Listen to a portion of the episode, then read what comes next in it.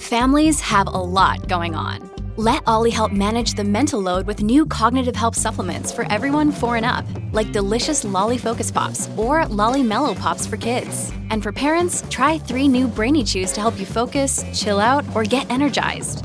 Find these cognitive health buddies for the whole fam at olly.com. That's O L L Y.com. These statements have not been evaluated by the Food and Drug Administration. This product is not intended to diagnose, treat, cure, or prevent any disease. Many of us have those stubborn pounds that seem impossible to lose, no matter how good we eat or how hard we work out. My solution is PlushCare.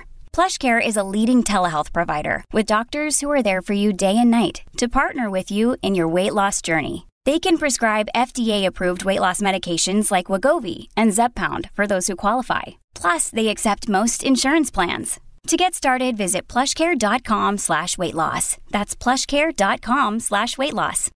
And now, part two with Robert Sapolsky.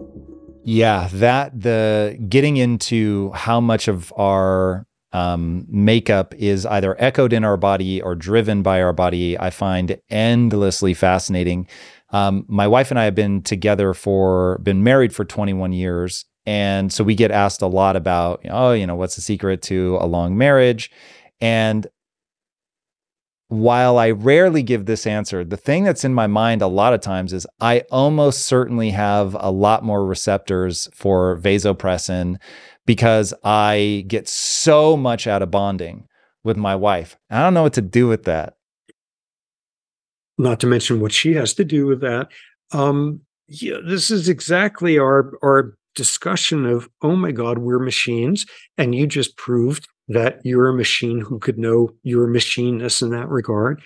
And does that like do in Hallmark cards? Does that do in like the feelings that you feel that you feel so strongly that they feel real, even if they aren't real because you're just a machine? Yeah, that's that's the challenge that we have that somehow we need to come to terms with us knowing our machineness in the sense that, like, you can do biomechanics on pelvic arches and angles of femurs with pelvic arches and thus in this species they could leap in this way and in that species they can't. And here's the the equations that will prove it and that could make perfect sense to you. And still you're jaw drops open the first time you see that a gazelle can leap 20 feet across, you know, a riverbed. And that's the most amazing thing.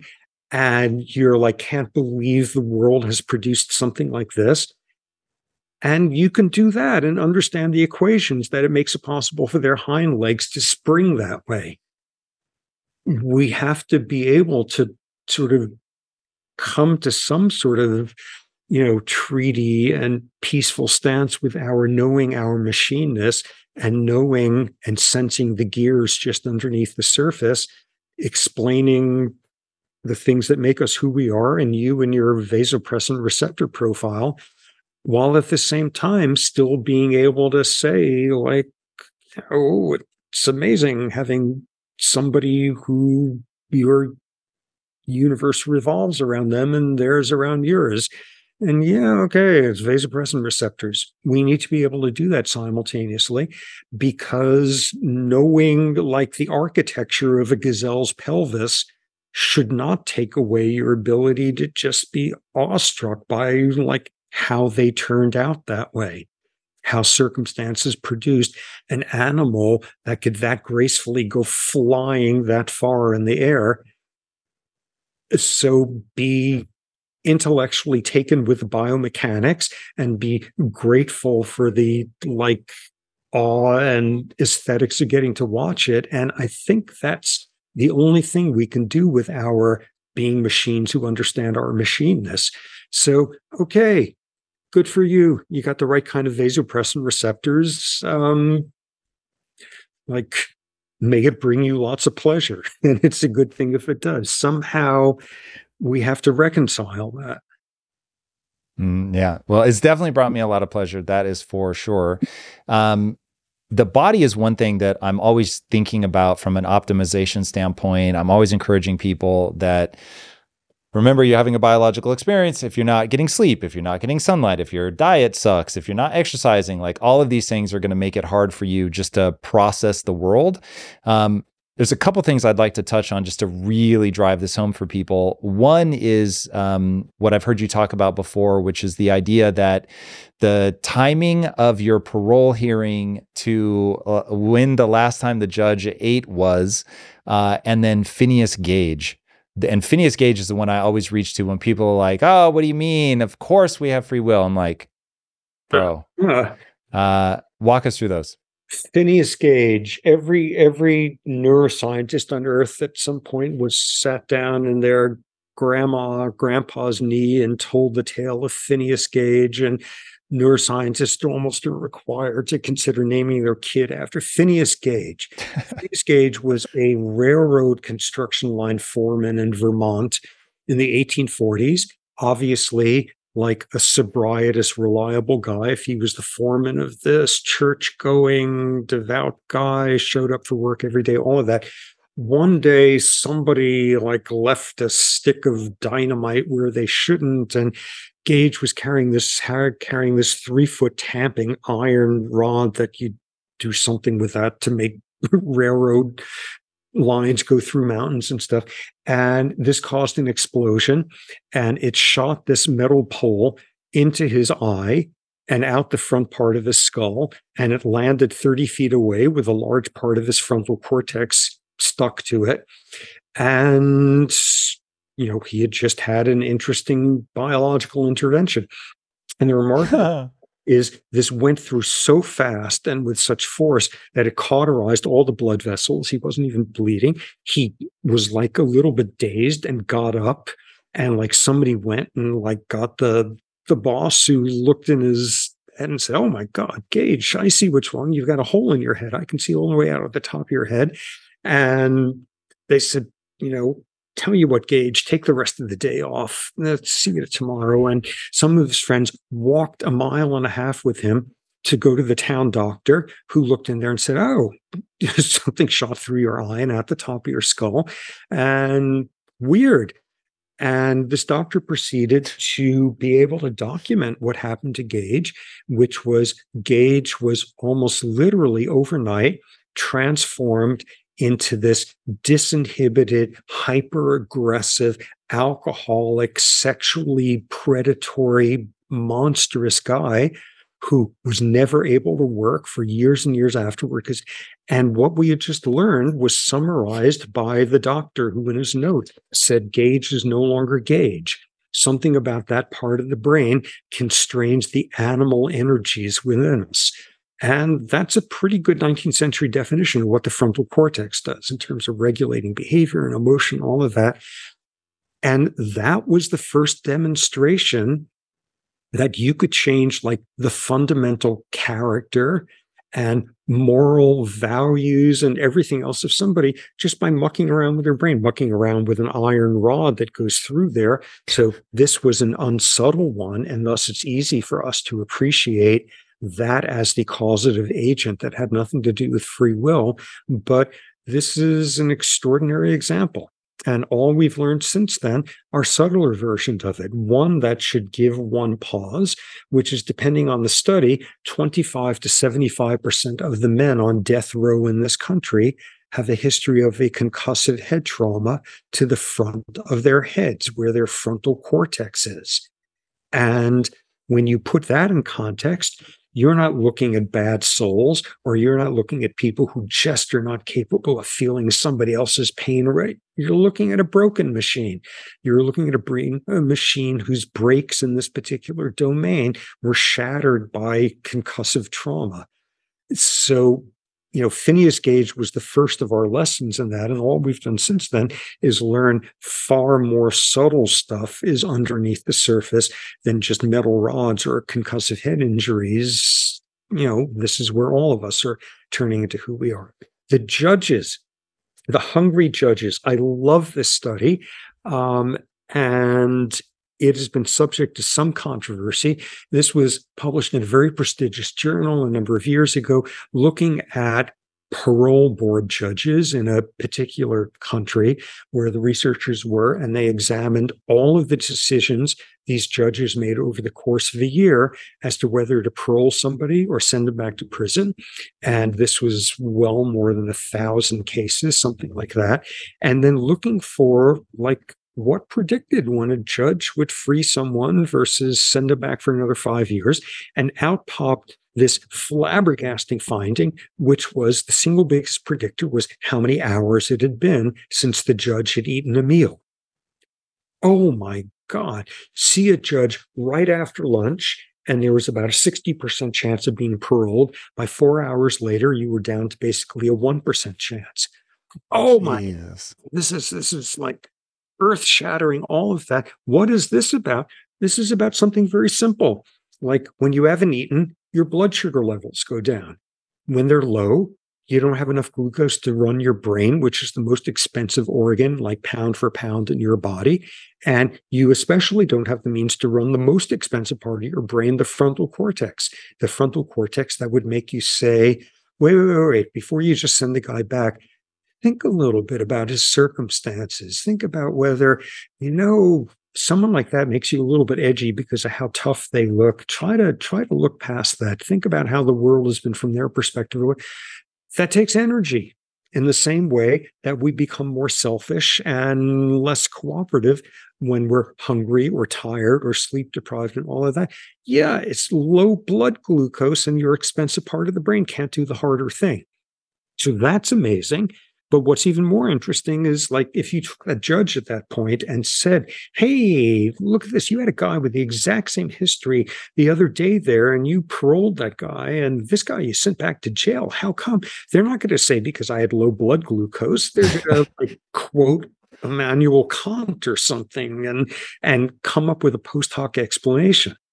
What's that telling us? You know, our most consequential decisions that tap into the core of us as morally reasoning beings.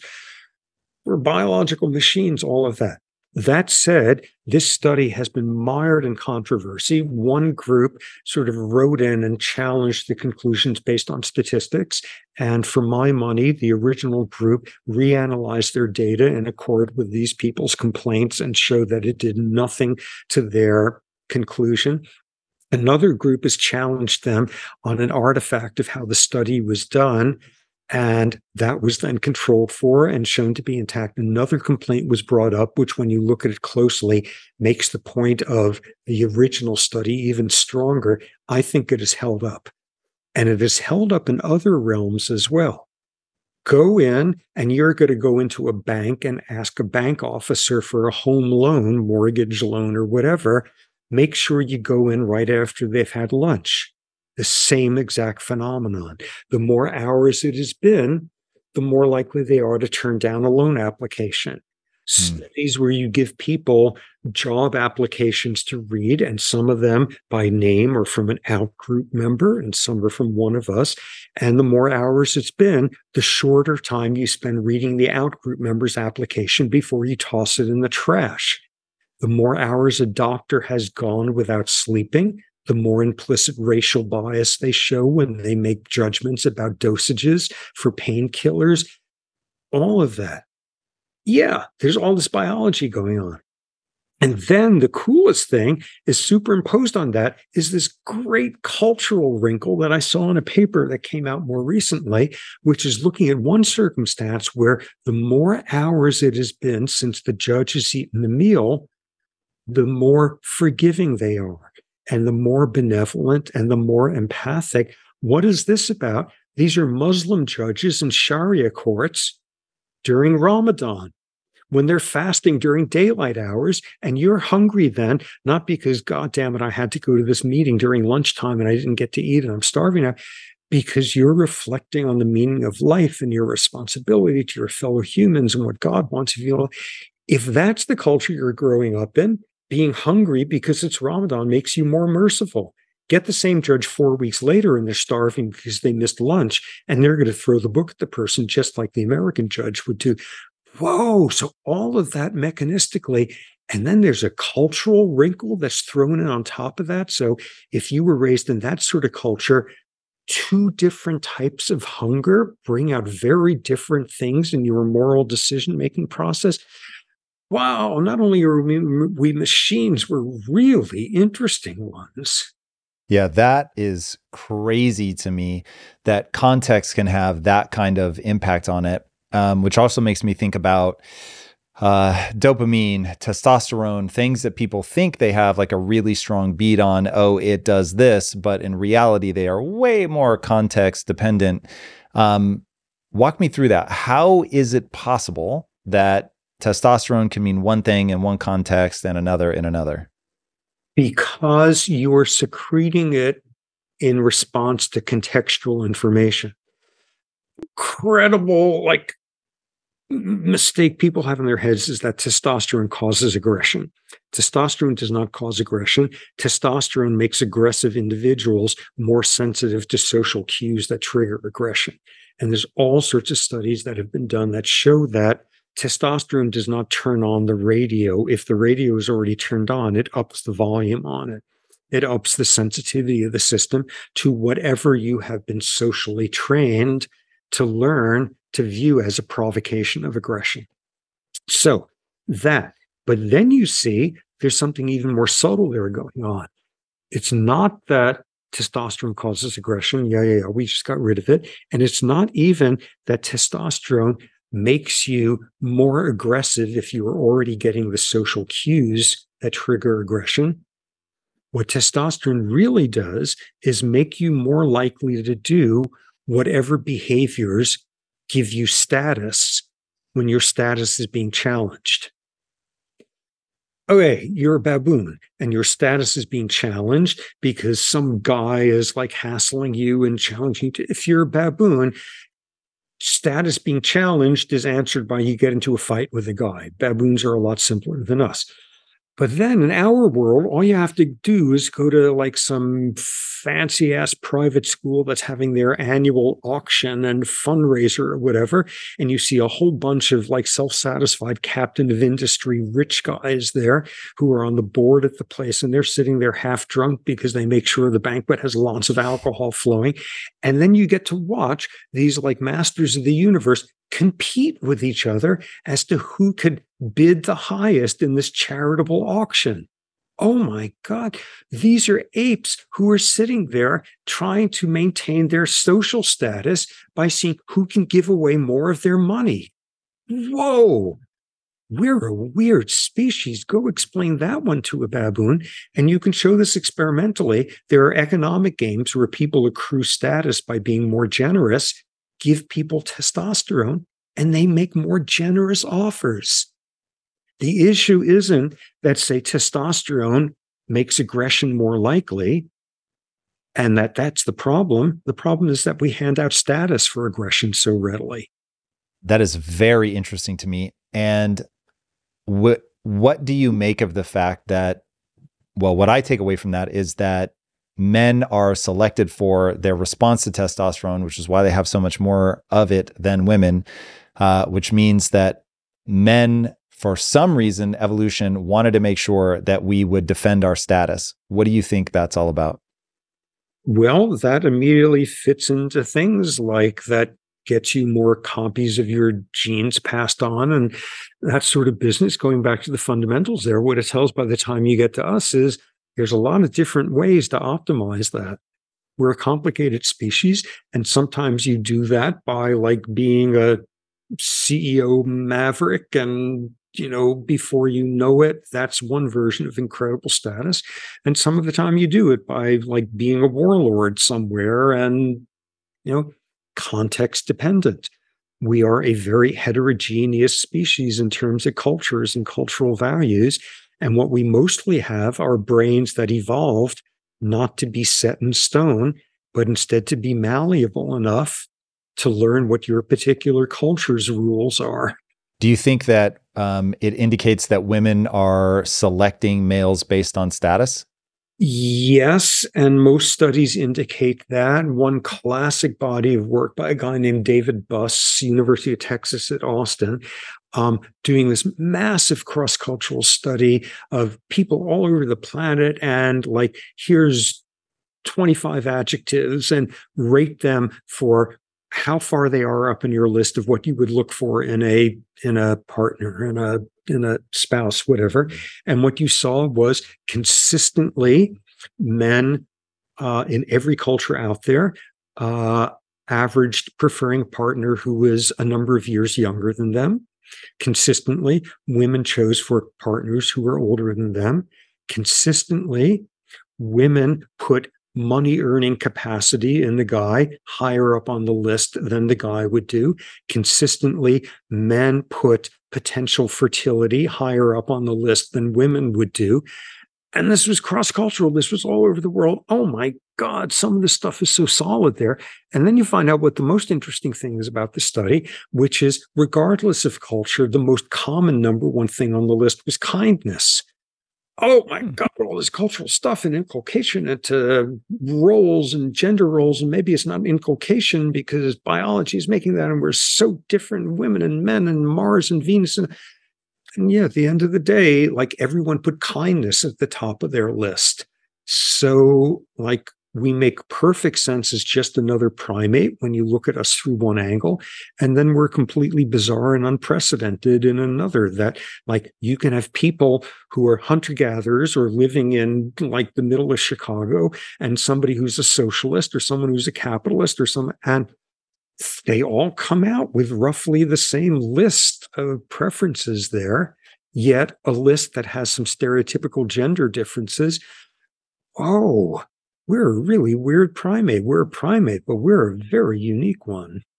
You guys know I have a very strict diet that I stick to, except for very special occasions. And I do that so that I can bring my best every day to what I'm doing. And a big part of that strict diet is high quality animal protein and my go to source of trustworthy meats and seafoods with no added hormones or antibiotics ever is ButcherBox. ButcherBox is a premium meat subscription service that delivers 100% grass fed beef, free range organic chicken, pork raised crate free and wild caught seafood all directly to your door. I cannot recommend ButcherBox enough. When you eat ButcherBox, you are giving your body the best possible building blocks to work with so you can reach your full potential. You've got to take care of yourself at a cellular level if you want to hit your peak consistently. So ButcherBox is the key. Sign up at butcherbox.com slash impact and get our special deal. ButcherBox is offering offering our listeners a free for a year offer plus an additional $20 off. And that means you can choose salmon, chicken breast, or steak tips free in every order for a year. Sign up today at butcherbox.com slash impact and use code impact to choose your free for a year offer. Plus, get $20 off your first order.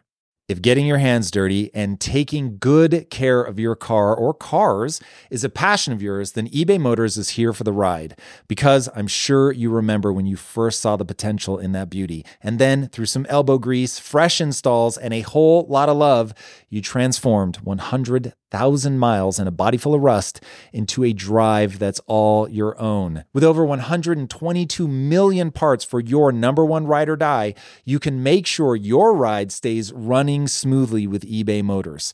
Brake kits, LED headlights, exhaust kits, turbochargers, bumpers, whatever your baby needs, eBay Motors has it. And with eBay guaranteed fit, it's guaranteed to fit your ride the first time, every time, or your money back. Plus, at these prices, you're burning rubber, not cash. Keep your ride or die alive at ebaymotors.com. Eligible items only, exclusions apply. Hey, it's Ryan Reynolds, and I'm here with Keith, co star of my upcoming film, If, only in theaters, May 17th. Do you want to tell people the big news? All right, I'll do it. Sign up now and you'll get unlimited for $15 a month in six months of Paramount Plus Essential Plan on us. Mintmobile.com slash switch. Upfront payment of $45 equivalent to $15 per month. Unlimited over 40 gigabytes per month. Face lower speeds. Videos at 480p. Active Mint customers by 531.24 get six months of Paramount Plus Essential Plan. Auto renews after six months. Offer ends May 31st, 2024. Separate Paramount Plus registration required. Terms and conditions apply if rated PG the things that people rate from a sexual attractiveness perspective has become very much a hot button issue. Um, I'm very curious to hear what you think about this. Whenever I think about my wife as being like me, I, my prediction engine breaks and I can no longer predict her behavior. when I think of women, and look, of course, there's more overlap than there is difference, 100%. But there's a great, I'm going to paraphrase it. I don't remember who said this, but uh, there's a quote that goes, um, any individual man is a mystery, but put them in the aggregate and they are a mathematical certainty.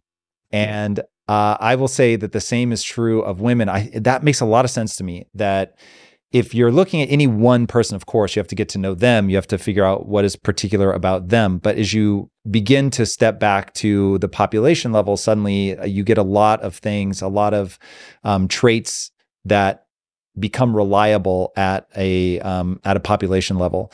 And so when I think of my wife as being very different than me, um, of having more classically feminine ways of approaching the world. So she doesn't have my level of aggression. She is far more um, interested in people than things. She's far more interested in subtleties of communication.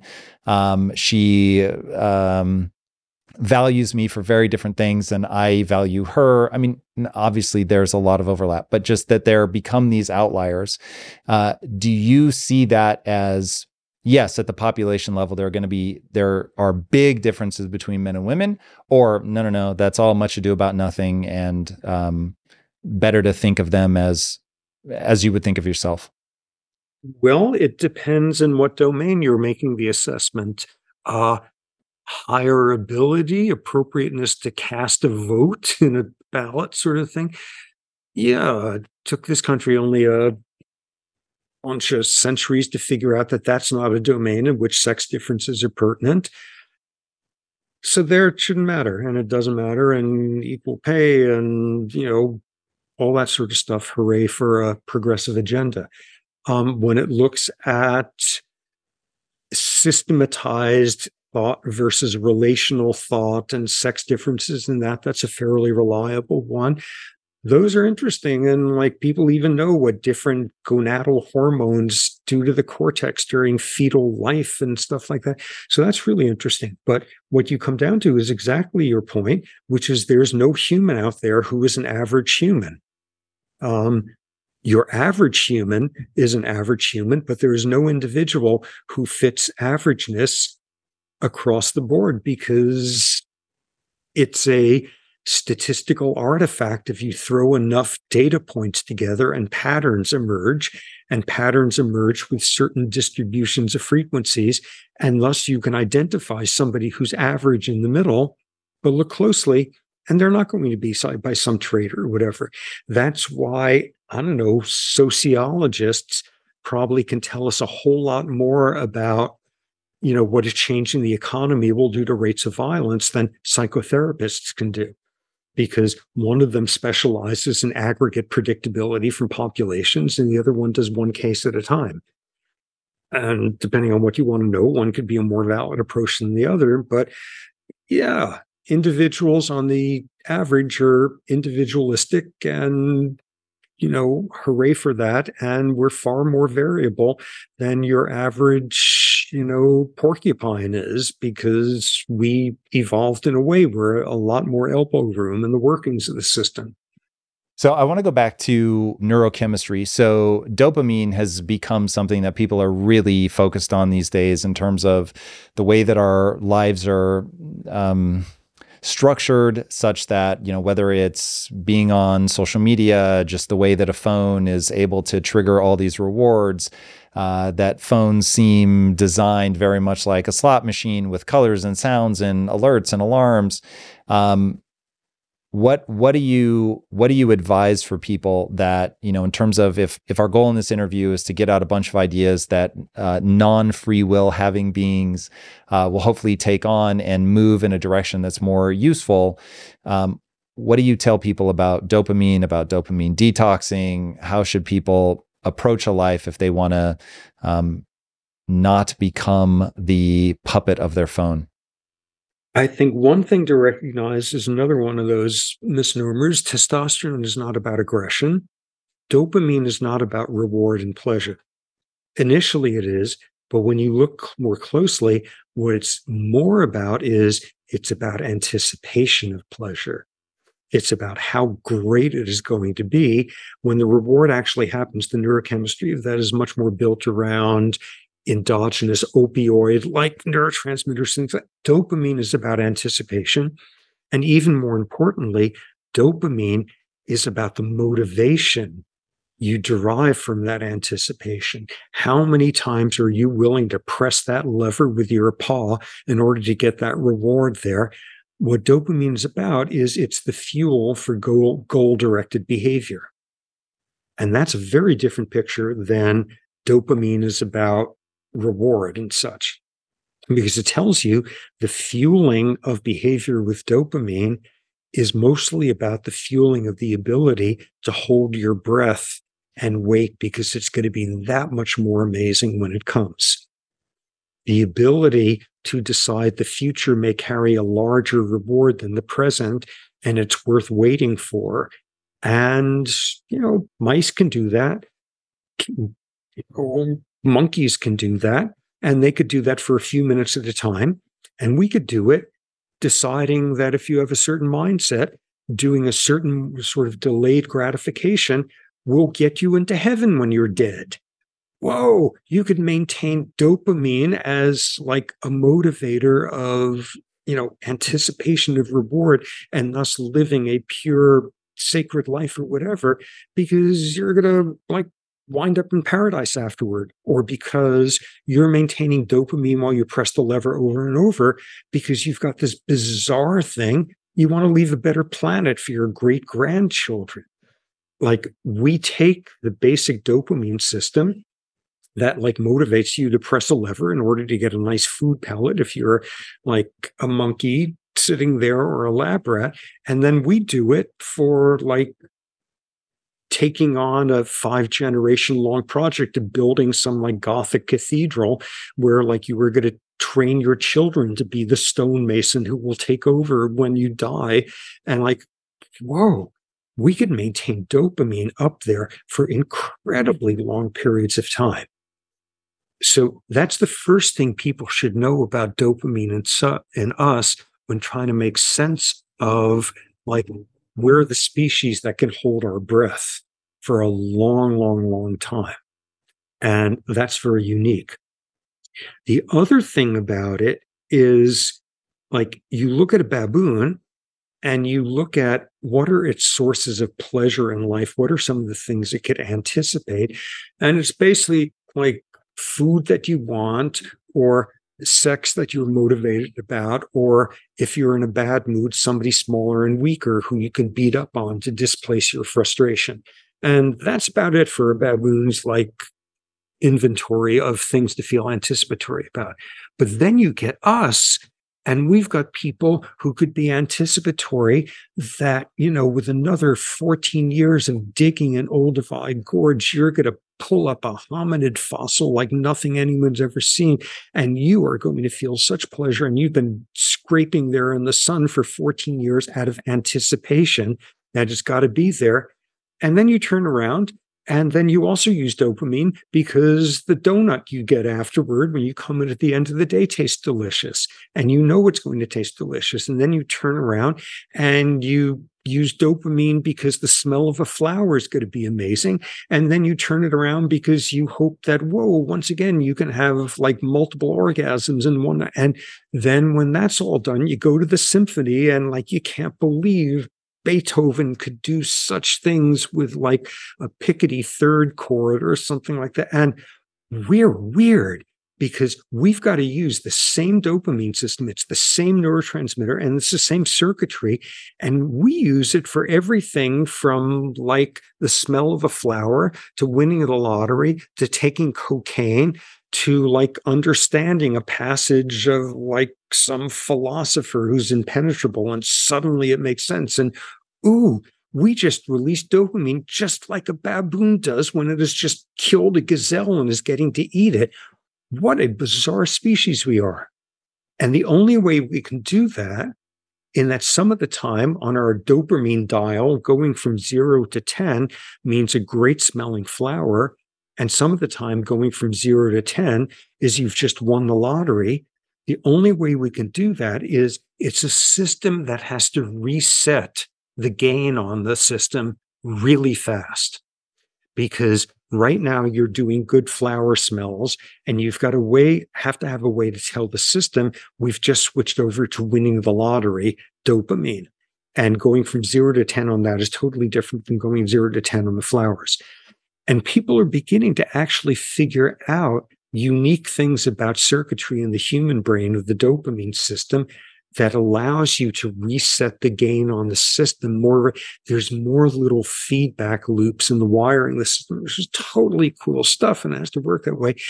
And once you've got a system that can reset so you can go from doing flowers to the lottery and then back again to like solving a math equation you got a downside to that which i think people need to be aware of and one that explains like an incredible percentage of human misery. If you've got a system that resets that e- easily, by definition, whatever was an amazing, wonderful surprise yesterday is going to feel like something you're entitled to today and is going to feel insufficient tomorrow. And that's this price of perpetual hunger that we pay for a system that constantly has to has to habituate to whatever the latest pleasure was because you got to reset the whole thing for starting the appetitive motivation process all over again and guarantees whatever's nice now is going to leave you hungry tomorrow and like that's how we go do things like invent you know vaccines and fly to the moon and and write whatever grand achievements that, yeah, we can have extraordinary sources of motivation to carry us through with that. Um, but another way of stating that is what is okay today is going to be insufficient tomorrow. And yeah, but what have I done lately? My next novel has to be even better than this one, or my next public offering has to be even more successful than this one we're the species that always gets hungry again is another way of saying that we're a species that always habituates to the present, which is another way of saying that we're the species that has to use the same dopamine system for incredibly different things on like the turn of a dime, spinning on a dime or whatever. And that's the price we pay. We're always going to invent new stuff unlike chimps, chimps make tools and all of that. And you find 20,000 year old paleontological sites of chimps tool making, and they were making the same tools 20,000 years ago that they're making now. They don't have incremental advances in their material culture. We're the species that keeps inventing new stuff, and we're the species that also what was great yesterday is going to be kind of boring tomorrow and more and more and more. So, how do we avoid uh, dying on the treadmill of dopamine? Well, I think awareness of it is a good thing. Those of us who celebrate on a regular basis, we have somewhere in their values in our heads that what is implicit in us could be made more visible and examinable by explicit self reflection. And we're even like able to understand literatures that showing things like implicit biases when made explicit by self-reflection weakens those implicit biases. Yeah think about this stuff. Wonder why it is like what was amazing yesterday isn't feeling like quite enough today and why it's boring now. And you should be able to get something better and more exciting and something shinier and newer and all of that like whether it's a neurochemist's version of understanding it, or I don't know, like what was that theologian Merton who wrote about this a lot? That level of understanding this in either version, that sort of insight should make you a little bit skeptical about the omnipresence of your hungers. And that's a realm in which, whether it's poetry or reading neurochemistry journals, if either of those accomplished that, that's a good thing. That's a good way to make mechanism work to your advantage and recognize how much we are running on hunger that, like, takes us up wrong pathways. And even if it takes us up the right one, isn't going to last for very long. Mom deserves the best, and there's no better place to shop for Mother's Day than Whole Foods Market. They're your destination for unbeatable savings, from premium gifts to show-stopping flowers and irresistible desserts. Start by saving 33% with Prime on all body care and candles. Then get a 15-stem bunch of tulips for just $9.99 each with Prime. Round out Mom's menu with festive rosé, irresistible berry chantilly cake, and more special treats. Come celebrate Mother's Day at Whole Foods Market. One way I make sure my business is moving in the right direction is to ensure we are constantly becoming more efficient. Because in my experience, inefficiencies will eat away your profits and leave you with a dying business. But with the right technology, your business can get the insights it needs to become efficient and ultimately unstoppable.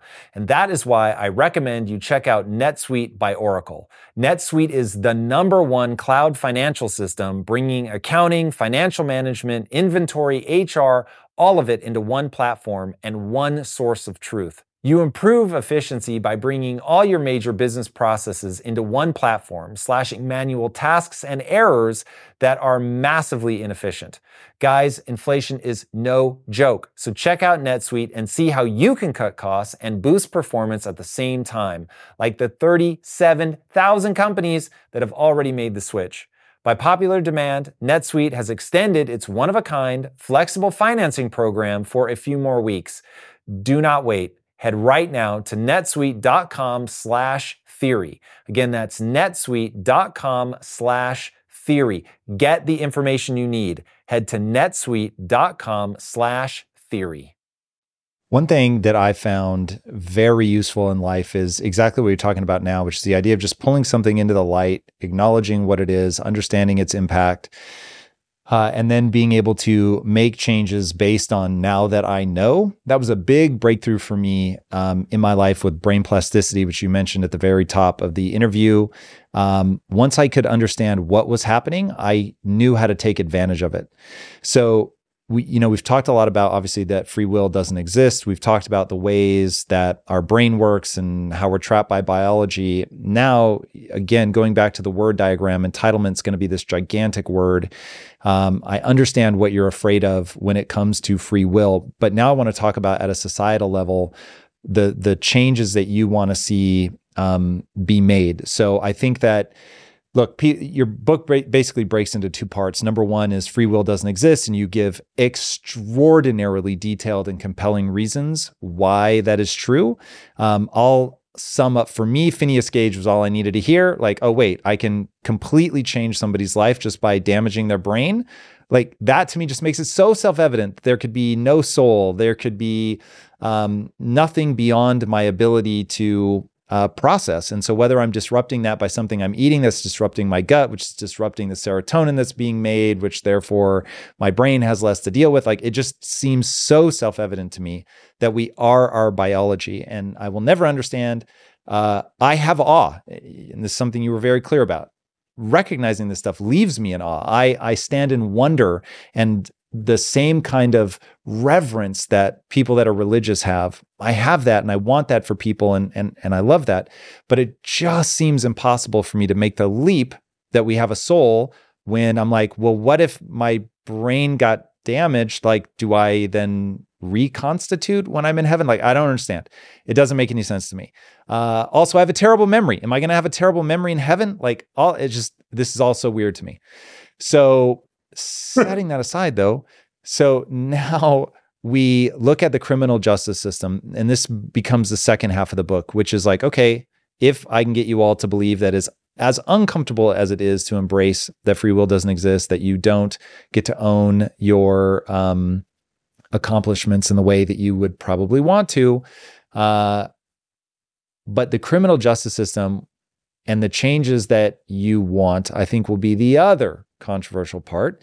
So what's the what's the pitch in reality? So if we're going to quarantine people, um, what do you mean by that? And how do we actually pull it off? Okay, so when deciding you could subtract responsibility, let alone like a culpable soul, out of making sense of humans' damaging actions against other humans, um, what you're left with there is how do we protect society from people who are dangerous? And what sort of the public health model, quarantine model of infectious disease is built around is number one, figure out how to constrain the person so that they're no longer an infectious danger to people around them.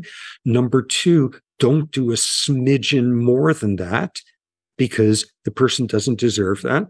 Number three, make sure you're framing that in a context where this person had absolutely nothing to do with the fact that there's some like virus fluming out of their lungs now into the air around them. And number four, put effort into understanding where disease like that comes from, original causes and stuff. And when that's turned into the same thing for dealing with like damaging humans in the way that we would call now criminality, figure out how to constrain them so that they're not dangerous anymore. Obviously, like not believing in free will doesn't mean we'll just let murderers running around all over the place. Constrain them. Don't do it an inch more than you need to.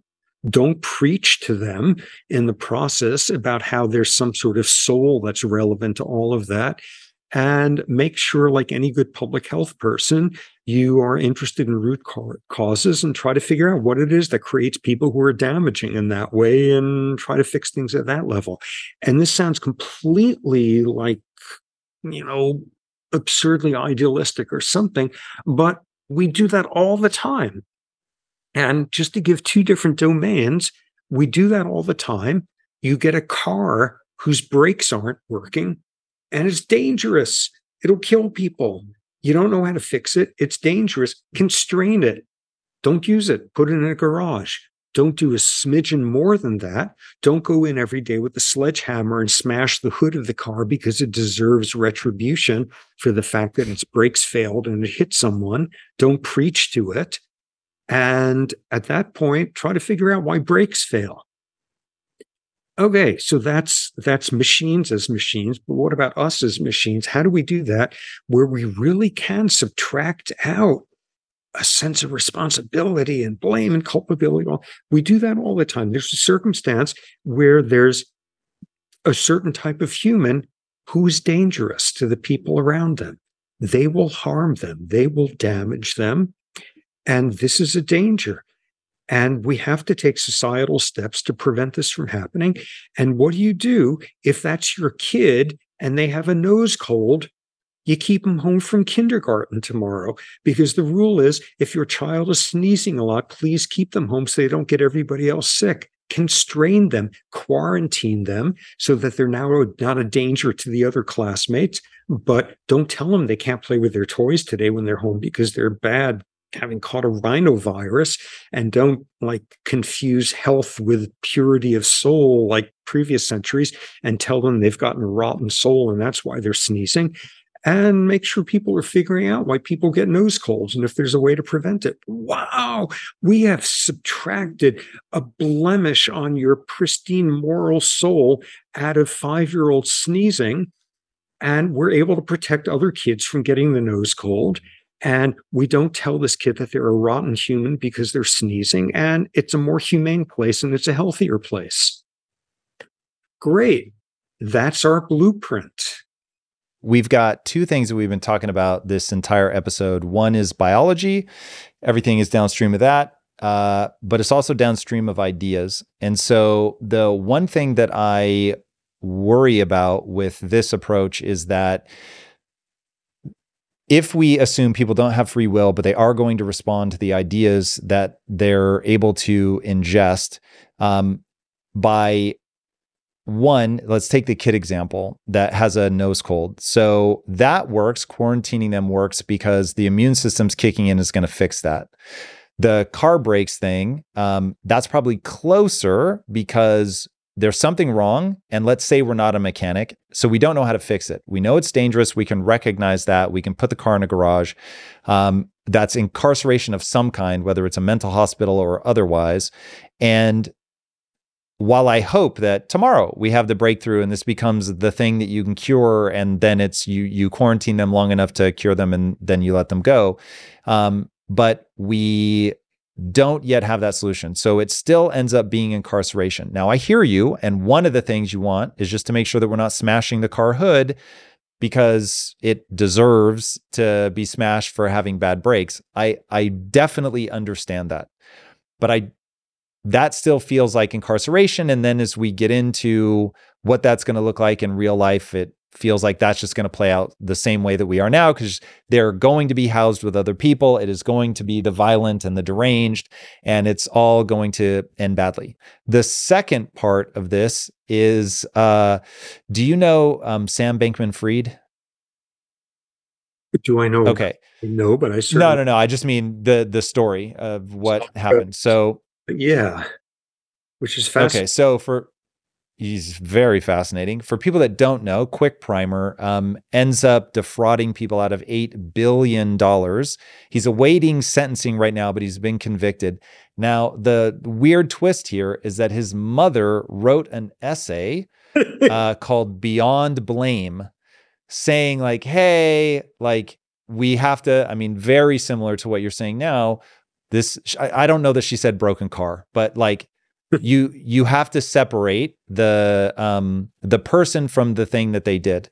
And so one, I'm not saying that Sam uh, is abusing the system, though that is another thing you have to worry about. Is whatever system you put in place, people are going to exploit it a hundred percent. And so follow the show me the incentives, and I'll show you the outcome. Says um, Berkshire Hathaway. Uh, I'm forgetting is Charlie Munger. So if you incentivize people to say, "Oh, it wasn't me," which it wasn't, but like people will begin ideas will plant themselves in people's minds that are you know have that criminal nature to begin with and, and they're going to leverage that in the system. It's like what we see right now with you make it uh, you don't prosecute people that steal less than $900 or whatever and they'll go in and steal 899 we're watching that play out. So um, I worry about that. Do you think it is just pure coincidence that um, Sam Bankman Fried's mother happened to write an article about that and he happens to be what, the second biggest uh, fraud of all time? And no doubt competitive with Bernie Madoff because he isn't quite in his league.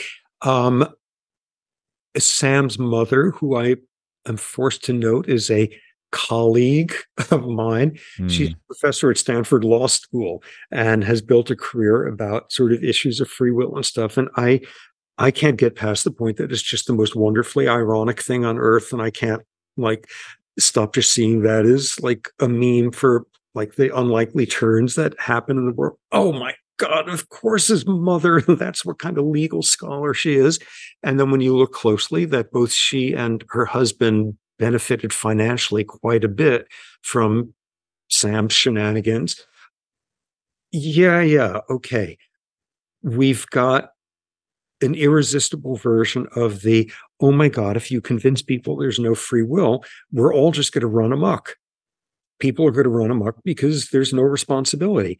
And there have been some unfortunately highly compelling, convincing studies done, supposedly showing that when you psycho- psych- psychologically manipulate people uh, to believe less in their agency, they cheat more at games immediately afterwards. Things yeah, we're all going to run amok because because the devil is just underneath the surface, and thank God it's only the veneer of reward and punishment and societal's disdain that keeps you acting civilly, and we're all just you know Hobbesian savages underneath.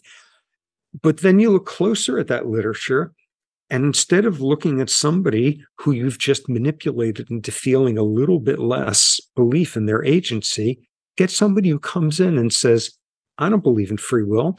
I haven't believed in it forever. I don't believe in it.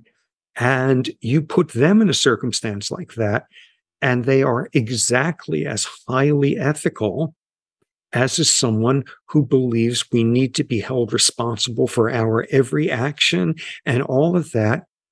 What's that about?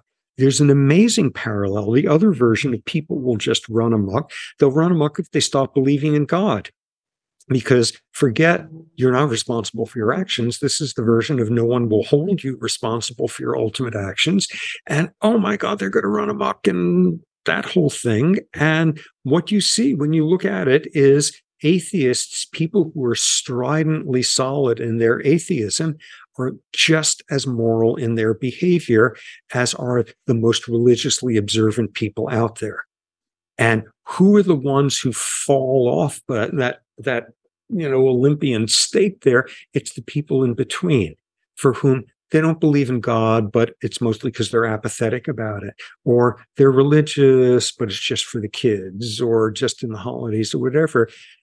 And what you see is this ironic thing. You get somebody who has thought long and hard about the basis of human goodness and what we owe to our fellow human and where meaning comes from and all.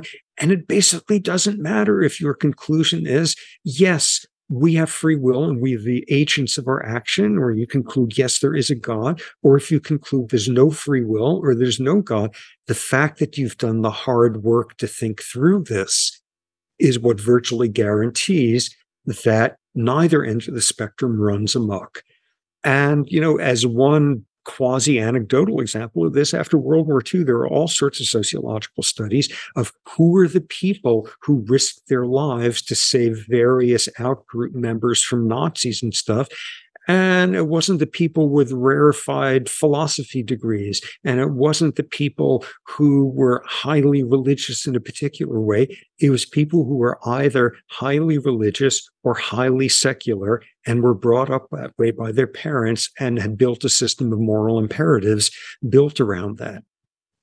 Because you thought long and hard about it. And it doesn't really matter which end of it you wind up with. And, you know, in the face of, but you know, still you're a dangerous person. You're going to put them in a prison with other violent people, and that's just a breeding ground. And like that doesn't look good. I'm virtually required by law to say at this point the Scandinavians, the Scand, they have a penal system that avoids most of that. And they have a system where responsibility is viewed as far less part of the picture than the American system. And they have a system where prisoners are treated far, far better and where the principle is one of quarantine and minimal constraint and nothing more than that. And oh my God, people are going to run amok and they've got one tenth the violent crime rate that we do. And they have one fifth the recidivism rate that we do. Talk to me more about that. I'm, I'm not aware of that. So, what do they do in the prison system? Uh, are they educating people? Are they um, really cracking down on violent outbursts? How do they pull that off? Yeah, they do all that. And they view that as a system. Okay, the, the greatest example is Anders Breivik. He was that white supremacist guy who 10 years ago, whatever, went and killed 75 people in Norway. Oh.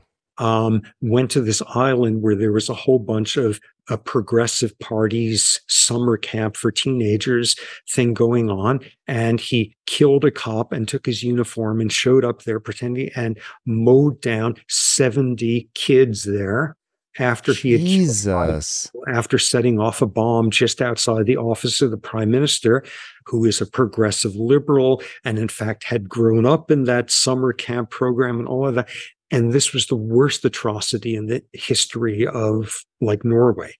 And he made it worse by throughout his trial giving pseudo Nazi salutes throughout, insisting he wanted to be considered a prisoner of war of like the white Knights of Templar army trying to save Europe from the the ethnic horde that and oh like and what did they do? They convicted him and they gave him the longest jail sentence possible that is allowed by law in Norway. He's in jail for about 20 years and he has an apartment.